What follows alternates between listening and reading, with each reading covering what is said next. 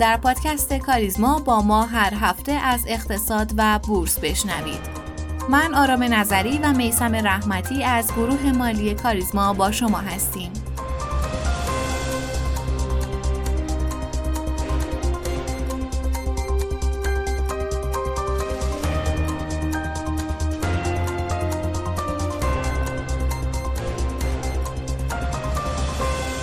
از آخرین روز خرداد 1402 به شما سلام می‌کنم. امیدوارم که حالتون خوب باشه و تنتون سلامت و مثل آخرین روز خرداد حسابی گرم گرم باشین. با 121 کمین اپیزود از پادکست کاریزما در خدمت شما هستیم و امروز هم چهارشنبه 31 خرداد 1402. بیاین ببینیم که تو این اپیزود قرار چی بشنویم. اول مثل همیشه میریم سراغ اخبار. یه سری می‌زنیم به فضای سیاسی و اقتصادی و وضعیتی که تو بازار سرمایه افتاده این هفته. بعد از اون آقای رحمتی به ما اضافه میشن. در مورد این هفته قرار مفصل با هم گپ و گفت داشته باشیم. بعد از اون این هفته یک مصاحبه خیلی جذاب و مهم داریم. در مورد بحث همیشگی یعنی توافق و عدم توافق صحبت کردیم با جناب آقای علی صادقین اقتصاددان که خیلی مکالمه جذابیه حتما گوش کنید و در آخر هم امروز دوباره قراره با یکی از سوگیری هامون آشنا بشیم. سوگیری وضع موجود که خیلی وقتا هم توی زندگیمون و هم توی سرمایه گذاری گیرمون میندازه. با ما همراه باشید در 121 کمین اپیزود از پادکست کاریزما که تقدیم به شما شنونده های عزیز ما میشه.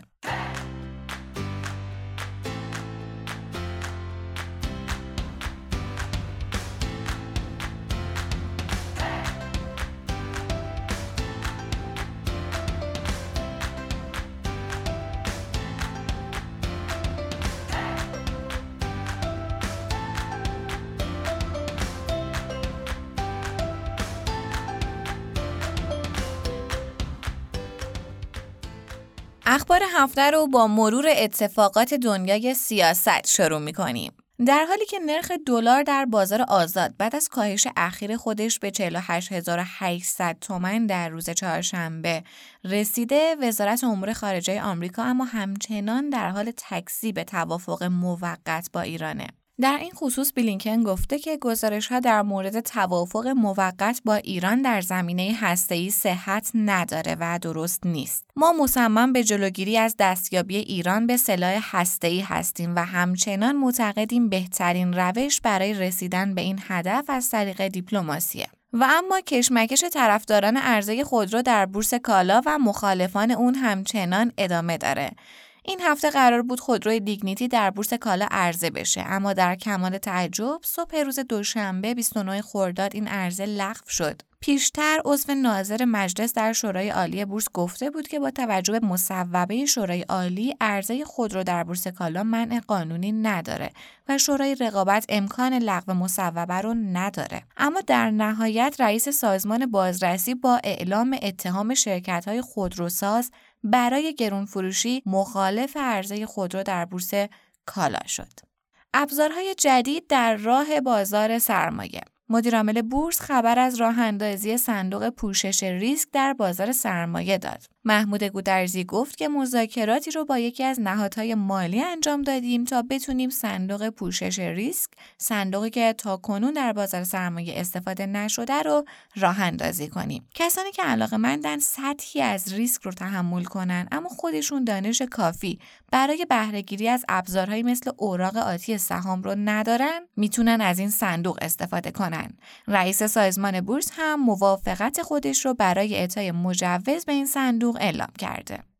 و مجددا تغییر ساعت معاملات بازار قراردادهای مشتقه و گواهی سپرده شمش طلا مطابق با اطلاعیه جدید از بورس کالای ایران از روز شنبه سه تیر ماه ساعت معاملات قراردادهای آتی قراردادهای اختیار معامله و گواهی سپرده کالای شمش طلا تا ساعت 17 روزای شنبه تا چهارشنبه خواهد بود. همچنین در روز پنجشنبه هم معاملات تا ساعت 15 ادامه خواهد داشت. و آخرین خبر هم در مورد ارز اولیه جدیدی که در راهه. هفتمین ارز اولیه بازار سرمایه در سال 1402 متعلق به شرکت توسعه صنایع و معادن کوسر با نماد کتوسه در روز دوشنبه مورخ پنج تیر ماه خواهد بود. این عرضه هم مثل عرضه اولیه نیان به روش ترکیبی و در دو مرحله خواهد بود. اولین مرحله به صندوق های سهامی و مختلط مطابق با اطلاعیه فرابورس به روش حراج صورت می‌گیره و در مرحله دوم بعد از اینکه نماد در مرحله اول کشف قیمت شد سایر متقاضیان حقیقی و حقوقی می‌تونن نسبت به خرید نماد کتوسه به روش قیمت ثابت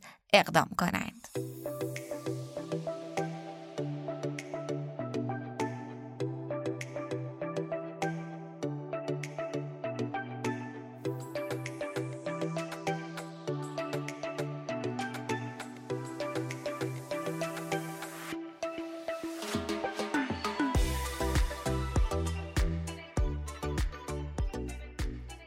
من هم سلام عرض می کنم خدمت همه شنوندگان عزیز. امیدوارم که بهار خیلی خوبی رو پشت سر گذاشته باشید و پرقدرت وارد تابستون گرم و داغ بشید. امیدوارم که برعکس بازار باشیم.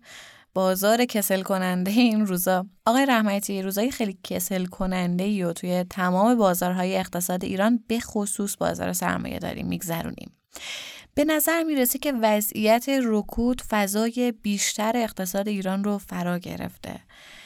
ما چیکار کنیم با این وضعیت رکودی تا کی می‌خواد این وضعیت ادامه دار باشه؟ بله همونطوری که شما گفتید فضای بازارهای اقتصاد ایران یک فضای رکودی شده و همونطور هم که ما هفته گذشته صحبت کردیم بعد از اون رشد شارپی که تقریبا تمام بازارها تجربه کردن ما یک فضای رکودی نسبی رو انتظار داشتیم.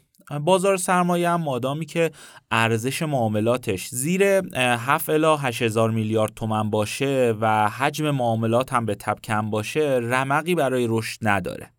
و بیشتر باید ریکاوری کنه. این مدل ساختار کاهشی هم که با کاهش حجم هم همراه شده پس از اون رشد قوی به تب نشون دهنده یک موج چهار در بسیاری از سهماست که کم کم می‌تونیم دنبال یک کفسازی خوب در بازار و سهما باشیم. و منظورمون از موج چهار از لحاظ تکنیکالیه که یک موج اصلاحی بعد از موج سه که حدوداً سی تا چهل درصد موج قبلی باید اصلاح رو داشته باشیم که ما هم الان در مناطق حمایتی هستیم. در کل همچنان نظرم اینه که بازار بعد از فصل مجامع که تیر ماهه می‌تونه دوباره رونق بگیره. در هفته بعد هم ما شروع گزارش خورداد ماه صنایع رو داریم و می‌تونیم یک تخمینی از سود شرکت ها در بهار امسال داشته باشیم و خب قطعا می‌تونه مسیر تابستونمون رو روشنتر کنه. الان نسبت پی بی بازار در محدوده دو ممیز سه قرار داره و این در صورتیه که میانگین دوازده سال اخیر بازار نزدیک دو واحد بوده و خب زیر این عدد بازار به سمت رونق و رشد حرکت می‌کنه. در نتیجه از این زاویه هم می‌تونیم بگیم که بعد از گزارشات و تقسیم سودها نسبتهای مالی به محدوده خوب برای خرید برسن. از طرفی هم ما نرخ بهره رو داریم که در بهار امسال کاهشی بوده و حدود 28 درصد به نزدیک های 25 درصد رسیده و هرچی ما به انتهای تابستون برسیم این نسبت کاهشی تر میشه و می‌تونه به رشد بازار کمک کنه. بحث گزارشات شد. آقای رحمتی این هفته گزارشات دوازده ماهه خودروسازان هم منتشر شد و خب همونجور که انتظار هم می‌رفت زیانهای سنگینی در این صنعت شناسایی شده. حتی بازار هم روز قبلش واکنش شدیدی به این خبر داد. خب فکر می‌کنم که به طور تجربی هممونم وضعیت در واقع خودروسازان رو می‌دونیم هواشیش رو میشنویم. مصاحبهایی که میشه صحبتهایی که درس پیدا می‌کنه. با این شرایط با این وضعیت سرمایه گذار واقعا چطور می‌تونه به این صنعت اعتماد کنه؟ خب این گزارش دوازده ماهه خودروسازان یک تیر خلاصی بود به قلب این صنعت. متاسفانه وضعیت صنعت خودروسازی وضعیت اصلا خوبی نیست. این همه اصرار مبنی بر نرخ گذاری دستوری رو هیچ کس نمی‌فهمه. متاسفانه حتی زور بورس کالا هم به این وضعیت نمی‌رسه و ما این هفته دیدیم که عرضه دیگنیتی صبح روز عرضه لغو شد و فردای همون روز هم گزارش افتضاح سه شرکت ایران خودرو، سایپا و پارس خودرو روانه کودال شد تا نتیجه نرخگذاری دستوری رو همه ببینیم. خودروسازان با این گزارش نشون دادن یک قدم تا ورشکستگی بیشتر فاصله ندارند و شاید دوباره تجدید ارزیابی اللحاظ صورت مالی بتونه این شرکت ها رو نجات بده. تازه زیان 130 هزار میلیاردی این سه شرکت رو بذاریم کنار بدهی حدوداً 244 هزار میلیارد تومنی این شرکت ها نشون میده که اوضاع بسیار وخیمه. به هر حال هر روزی که این نرخگذاری دستوری رو داریم اجرا می‌کنیم این وضعیت بدتر و بدتر میشه و متاسفانه حتی می‌تونه ابعاد اجتماعی سنگینی هم به بار بیاره. بنابراین بیراه نیست که سرمایه گذاران زیاد سرمایه گذاری بلند مدتی رو این شرکت ها نمی‌کنن و صرفا میشه تکنیکالی بهشون نگاه کرد و احتمالا هم این وضعیت ادامه پیدا کنه. می‌تونن از تابلوی فرابورس و بورس کنار گذاشته بشن.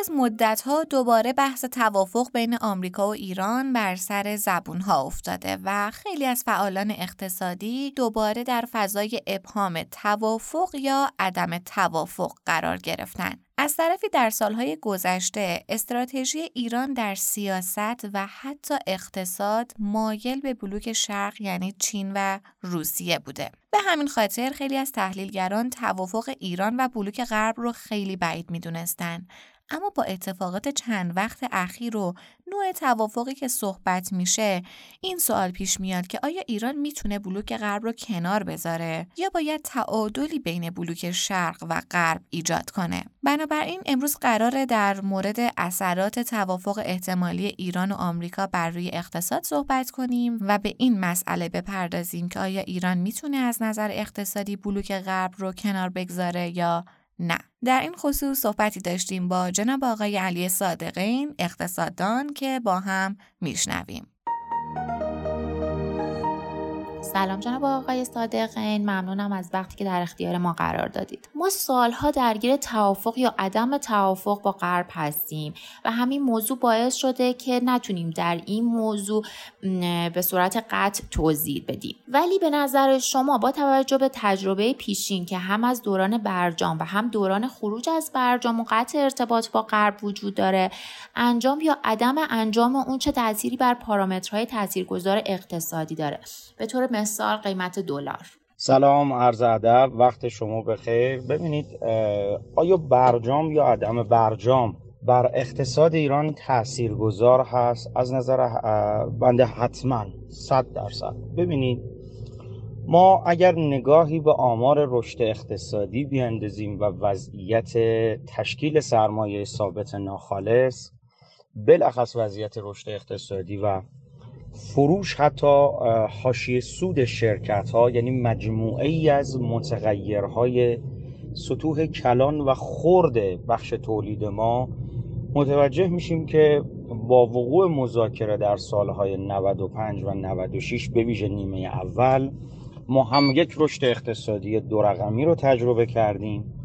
هم وضعیت تشکیل سرمایه بهتر شد هم انتظارات تورمی جامعه کاهش پیدا کرد هم نرخ تورم به سطوح پایین تر به واسطه افزایش دسترسی به مواد اولیه مراودات بین المللی و از همه مهمتر توان تولید بیشتر بنگاه ها اتفاق افتاد. پس آیا برجام واقعا اثرگذاره حتی تجربه پیشینی که ما در قصنامه 2231 داشتیم در سال حالا دیماه 94 که اجرا شد و اثراتش رو در 95 و نیمه اول 96 دیدیم. از نظر من قطعا بله.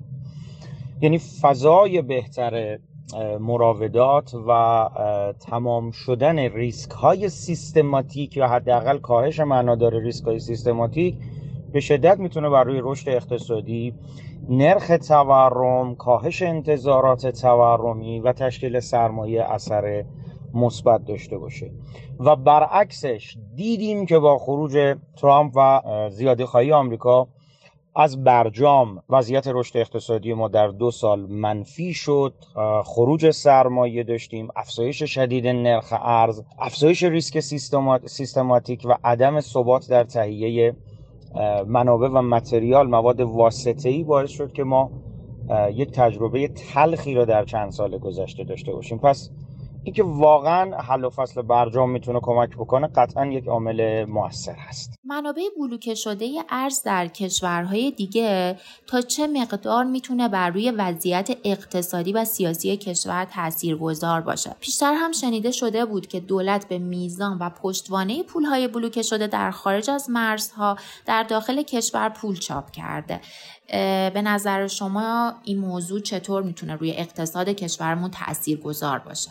ببینید یکی از اقلام پایه پولی ذخایر ارزی بین المللی است خب بنا به گفته رئیس بانک مرکزی جناب آقای فرزین منابع ارزی ما بیش از 100 میلیارد دلار هست که بخش قابل توجهی از اون بلوکه شده اینکه بخشی از این منابع دلاری که در خارج از کشور بلوکه شده ما به ازایش خلق نقدینگی و پول شده خب یه بخش قابل توجهیش درست هست من ارجاع میدم به صحبت های جناب دکتر همتی رئیس پیشین بانک مرکزی که خب بله بخشی از منابع دلاری بلوکه شده ما به ازای اون در قالب پایه پولی و ضریب فزاینده بلخص پایه پولی خدمت شما عرض می‌کنم که متناسب با وضعیت شرایط و نیازاش تبدیل به نقدینگی شده. ولی آیا این منابع در صورت آزادی قابلیت مثبت دیگری دارند بله یک. اولا ریسک سیستماتیک رو کم می‌کنن. اعتبار و کردیت کشور رو در بخشای اقتصادی و بزرگهای جهانی افزایش میدن. برای واردات برخی از اقلام بلخص در حوزه تجهیزات ماشینالات و کالاهای سرمایه‌ای و واسطه‌ای می‌تونن مفید واقع بشن و به عقیده من به نوعی ثبات سیاسی ایجاد می‌کنن که قابلیت کمک به بخش اقتصادی داره. بلخص با کاهش ریسک سیستماتیک. بله بخشی از اون به صورت خلق پول در کشور در دوره تحریم ها عملا خلق نقدینگی معاوضه شده ولی واقعیت اینجاست که آزادسازی این حداقل می‌تونه برای خیلی از خریدها و پشتوانه واقعی پول کشور موثر واقع بشه. بنابراین آزادسازی می‌تونه تاثیر مثبتی هم بر توان تولید هم وضعیت اعتباری کشور داشته باشه. بیشتر از این دیگه وقتتون رو نگیریم و اینکه سوال آخر آیا ایران می‌تونه برای همیشه از قید توافق با امریکا حتی به صورت موقت عبور کنه و به اصطلاح با بلوک شرق وارد رابطه بشه؟ همطور که الان با عربستان داره یک رابطه ای رو شروع می‌کنه و این ایجاد رابطه حسنه با عربستان چه تأثیری بر بازگشایی اقتصادی کشور خواهد داشت. ببینید این که دنیای یک دهه آینده جهان یک دهه آینده جهان شرق است با رهبری چین این تقریبا در بین کشورهای غربی هم شکی نیست. اینکه آینده جهان به سمت اقتصادهای شرق و جنوب شرق آسیا حرکت می‌کنه این هم کسی منکرش نیست. ولی واقعیت اینجاست. تا مادامی که ارز غالب مبادلات جهانی دلار هست تا مادامی که قیمت گذاری بر اساس دلار انجام میشه سیستم غالب مالی جهان سویفت است و از همه مهمتر. لیدر و رهبری تکنولوژی هم با کشورهای به نوعی غربی است. بنابراین حذف غرب خیلی امکان پذیر نیست. ما نگاهی به شرکای تجاری چین هم بیاندازیم به عنوان قویترین اقتصاد شرق. متوجه میشیم که تقریبا عمده شرکای اصلی آمریکا و کشورهای اروپایی و کشورهای حتی شرقی وابسته به نظام سرمایهداری و بلوک غرب هستند مثل ژاپن، کره جنوبی یا استرالیا. بنابراین با توجه به حجم مراودات بین المللی که بین چین و کشورهای شرقی با غربی ها هست حجم ورود و خروج سرمایه که بین این کشورها برقراره عملا صحبت از این که صرفا نگاه به شرق وجود داشته باشه بدون مزاحمت یا درگیری غربی ها و عقیده من در اقتصاد و بازارهای جهانی خیلی امکان پذیر نیست. سپاسگزارم.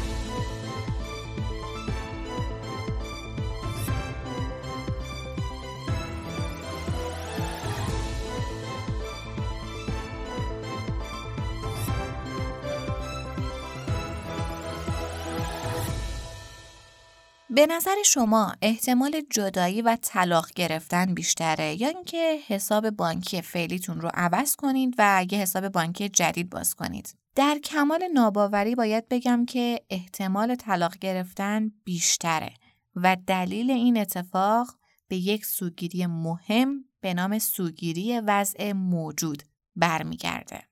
مطالعه در سال 2013 در انگلیس نشون داد که مردم به طور متوسط ازدواجهای خودشون رو 11 سال ولی حسابهای بانکیشون رو 17 سال حفظ می‌کنن. این سوگیری در سال 1988 توسط ساموئلسون عنوان شد. برای انجام این تحقیق ساموئلسون از چهارچوب بندی وضع موجود یعنی انتخاب یک گزینه به عنوان پیشفرض استفاده کرد. بیاین یکی از تحقیقاتش رو با هم بررسی کنیم. برای مثال یکی از سالها این بود که تصور کنید یک ارث خیلی کلانی به شما رسیده. افراد رو به دو دسته تقسیم کرد. افراد بدون پیشفرض و افراد با پیشفرض. برای گروه بدون پیشفرض انواع شرایط سرمایه گذاری با میزان ریسک های متفاوت پیشنهاد شد. ولی برای گروه دوم یعنی گروه با پیشفرض. داستان به این صورت مطرح شد که بخش بزرگی از این ارز قبلا توی یک شرکت با ریسک متوسط سرمایه گذاری شده. حالا می‌خواید با ارث خودتون چیکار کنید؟ آیا اجازه می‌دید که توی شرکت باقی بمونه یا راه های سرمایه گذاری دیگر رو انتخاب می‌کنید؟ نتیجه مطالعه نشون داد که توی گروه اول که هیچ برنامه پیشورزی در نظر گرفته نشده بود افراد گزینه های متفاوتی برای انواع سرمایه گذاری از ریسک کم تا ریسک زیاد رو انتخاب کردند. اما توی گروه دوم تعداد زیادی از شرکت کنندگان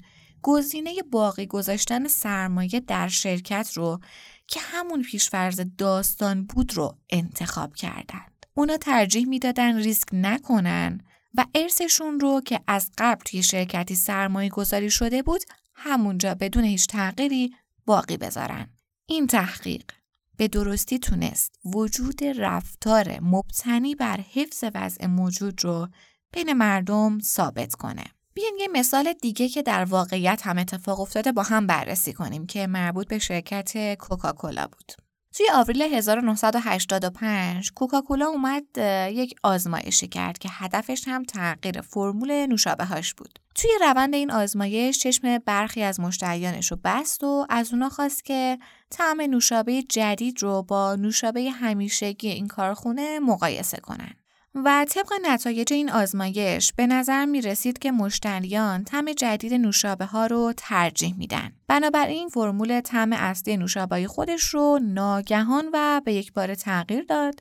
یک محصول جدید روانه بازار کرد و اسمش رو هم گذاشت نیوکوک. اما اونطور که شرکت پیش بینی کرده بود پیش نرفت و این پروژه به شکست منجر شد. دلیل اصلی این شکست هم بعد از تحقیقاتی که انجام دادن این بود که افراد درگیر سوگیری وضع موجود بودن و صرفا رو قوطی های نوشابه کلمه جدید رو دیدن پس مقاومت خیلی زیادی بهش نشون دادن. ولی این موضوع به همینجا ختم نمیشه. توی سرمایه گذاری هم این سوگیری خیلی رایجه. افراد حاضر نیستن که سهام های خاص و سرمایه گذاری های مشخصی رو که سالها انجام دادن رها کنن. این افراد در واقع فقط پیامدهای منفی و ریسک های موجود در سرمایه گذاری های جدید رو مد نظر قرار میدن. برای مثال، اونها برای توجیه رفتار خودشون بحثای مالیاتی رو پیش می‌کشن. یا نوسانات زیاد بازارها و برخی هم ویژگی های منفی سرمایه گذاری جدید رو پیش می‌کشن در واقع به اینها متوسل میشن و درباره اونها اقراق می‌کنن و با این دیدگاه سرمایه خودشون رو سالها توی شرکت های نگه میدارن که کمترین بازدهی رو برای اونها به همراه داره. فکر می‌کنم که به طور تجربی هممون روزانه با این سوگیری سر و زدیم و لمسش کردیم. بنابراین از این به بعد سعی کنید اگر برای انجام کاری حس می کنید که دارید مقاومت می کنید بدون پیشفرض وضع موجود گزینه ها رو بررسی کنید. حال دلتون خوش و تا هفته آینده خدا نگهدار.